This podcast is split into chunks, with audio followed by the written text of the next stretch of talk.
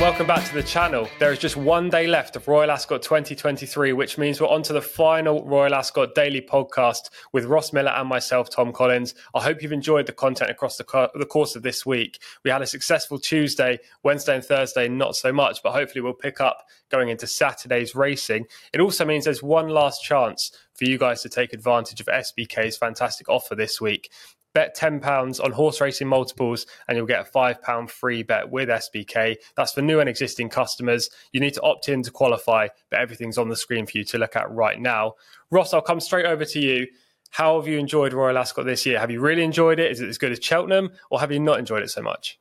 Uh, you're pushing it to say is it as good as Cheltenham, but I have really enjoyed it. And obviously, jumps, we make no secret on the podcast, is, is my main love. And when we're talking about festivals, we're talking about Cheltenham, which can be dominated by a very small number of jockeys, trainers, and owners. And one of the enjoyable things for me has been that, you know, Royal Ascot, lots of different jockeys getting on the board, uh, lots of different owners, and, and plenty of different trainers, which I think makes for exciting viewing. We obviously had the, the, the Royal winner, Desert Hero that's always a good thing for, for Royal Ascot and just some high class racing. And on top of all that, I've really enjoyed this year feeling like I can get really get involved in the, the, the, discussion on social media and my Twitter as to where the where the track is quickest and why aren't jockeys riding on the quickest part of the track, which uh, has baffled me every morning over my breakfast and uh, is something I'll miss on Sunday morning.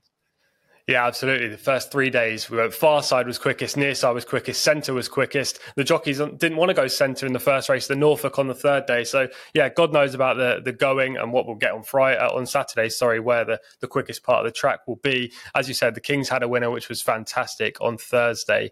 Uh, no Wesley Ward winner. I think that's the only thing we were missing. His horses haven't really run very well at this meeting for the last few years now, since Campanelle last won. Um, but we've still got a fair few races left at Royal Ascot. We're filming this on Friday morning, but you'll be seeing it going into Saturday rather than Friday. What has been your performance of the week, Ross? Well, I think so far it has to be Mostahdaf. I mean, I watched that back last night with a view to sort of trying to find a reason as to why the others perhaps you know were so well beaten and I, I couldn't see one i mean you could maybe argue that luxembourg was a bit softened uh, up early by the american raider but I thought Adayar and, and Bay Bridge had absolutely no excuse whatsoever, and looks like Mostahdaf is just a very, very good horse back over this trip on on quick ground. I mean, he was a, a very impressive winner, um, and it does open up sort of uh, a campaign for him for the rest of the season. Yeah, I thought Mostahdaf was really impressive on Wednesday. Uh, two other horses I'll give a shout out to in this category. Vauban on day one. Yes, he was extremely well treated, uh, but I think he was given a great ride and he just bolted clear. And, you know, there haven't been too many winning short price favourites this meeting. So the fact that Vauban went in the final race on Tuesday really helped punters, albeit Wednesday was a, a bit of a disaster for, for those punters. Um, but I'm actually going to give my award to the most impressive performance to Jimi Hendrix uh, in the Royal Hunt Cup. I thought his effort was fantastic. Second, third, fourth, fifth, sixth, seventh, eighth, ninth, 10th and 11th all came stand side. Jimi Hendrix went far side and still won. Massive performance and a good ride from Rossa Ryan, who's had a nice week. Okay, let's go on to Saturday's racing then. Uh, we're going to preview two races from Saturday, the first of which is the Queen Elizabeth II Jubilee Stakes. Now, Australian challenger Artorius, who finished third in this event last year when he got a bit of a luckless passage under Jamie Spencer, uh, heads the market currently at 130. Hong Kong's Wellington is uh, second in the market 6 to 1. Ryan Moore takes the ride there. Then you've got the likes of Highfield Princess, who finished second in the King's Stand on Tuesday. Ross, who do you like in this year's Queen Elizabeth II Jubilee Stakes? Well, I have to confess, I know nothing about uh, the Hong Kong Raider Wellington other than he shows plenty of boot. Um, um, oh, it's been a long week. it's been, been a long, week. week. I, I, think Highfield Princess, um, you know, looks like six furlongs is, is, is perhaps her trip. She was really coming back in the King's Stand the other day. Um, but I still am just not convinced by her, and I, and I know people are sort of quibble that. Um, I don't think Artorius has got to improve an awful lot on his third placed effort last year to win this. Um, by all accounts, have been doing a lot of work getting him out of the gate a little bit quicker and making a bit more use of him through the early part of the race.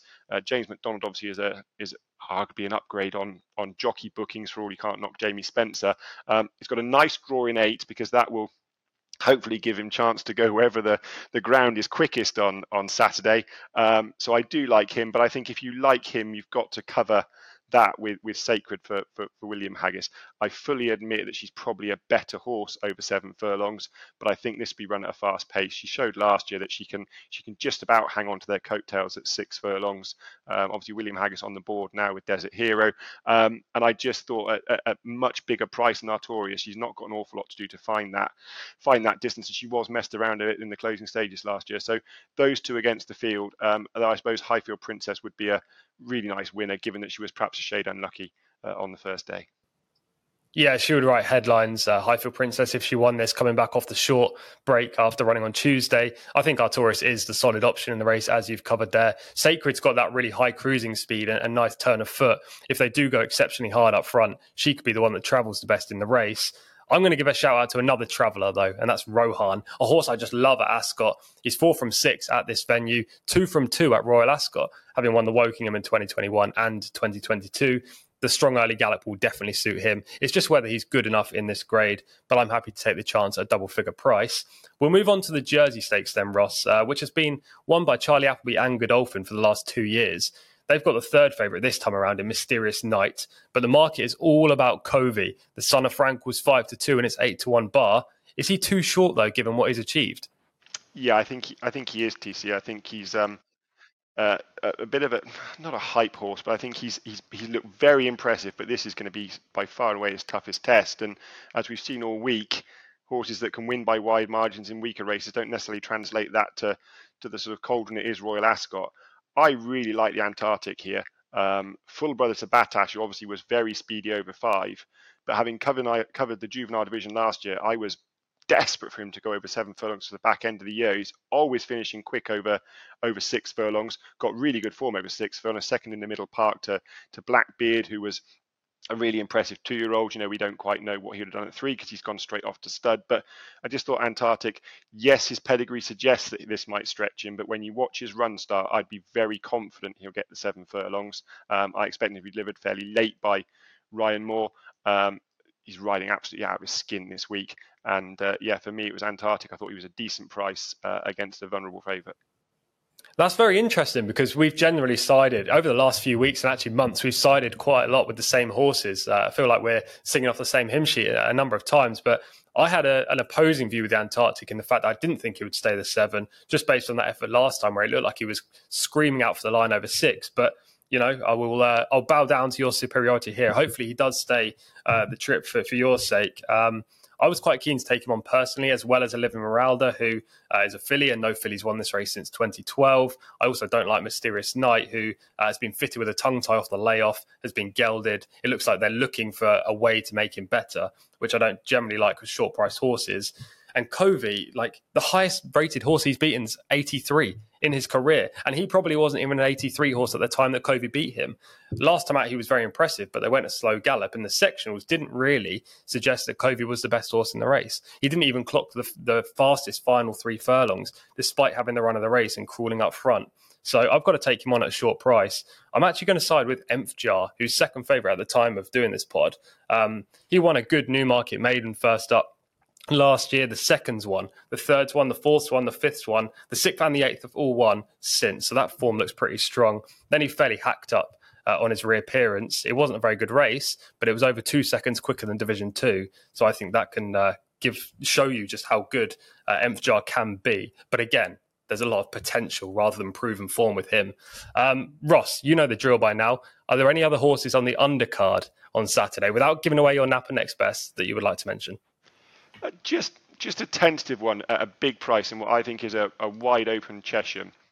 Um, I mean, the, the, the, Aidan O'Brien filly at the top of the market, Pearls and Rubies, uh, she's shown plenty of speed over five furlongs. If she stays this trip, which pedigree suggests she should do, then then she is perhaps the one to beat. But just at a much bigger price, um, horse that finished third on debut at Windsor for Richard Fahey, Matnook. William Buick keeps the ride. He rode him at Windsor. He absolutely fell out the stalls and gave them probably the biggest head start I've seen one give this year. Uh, was posted wide, came wide up the uh, up the middle of Windsor when everything was coming up the stand side rail. Stayed on really eye-catchingly under far from vigorous uh, handling from William Buick. Once his chance of winning had gone, he settled to sort of educate him rather than, than really drill him out to the line. Um, by Sea the Stars, so this step up in trip on a stiff track is definitely going to suit him. Um, I thought he showed he had lots of class and looked like a really nice individual. He's around about 20 to 1, maybe even a bit bigger. Um, and I thought he was overpriced in the Cheshire. It's a wide open race if you take the favourite out of it.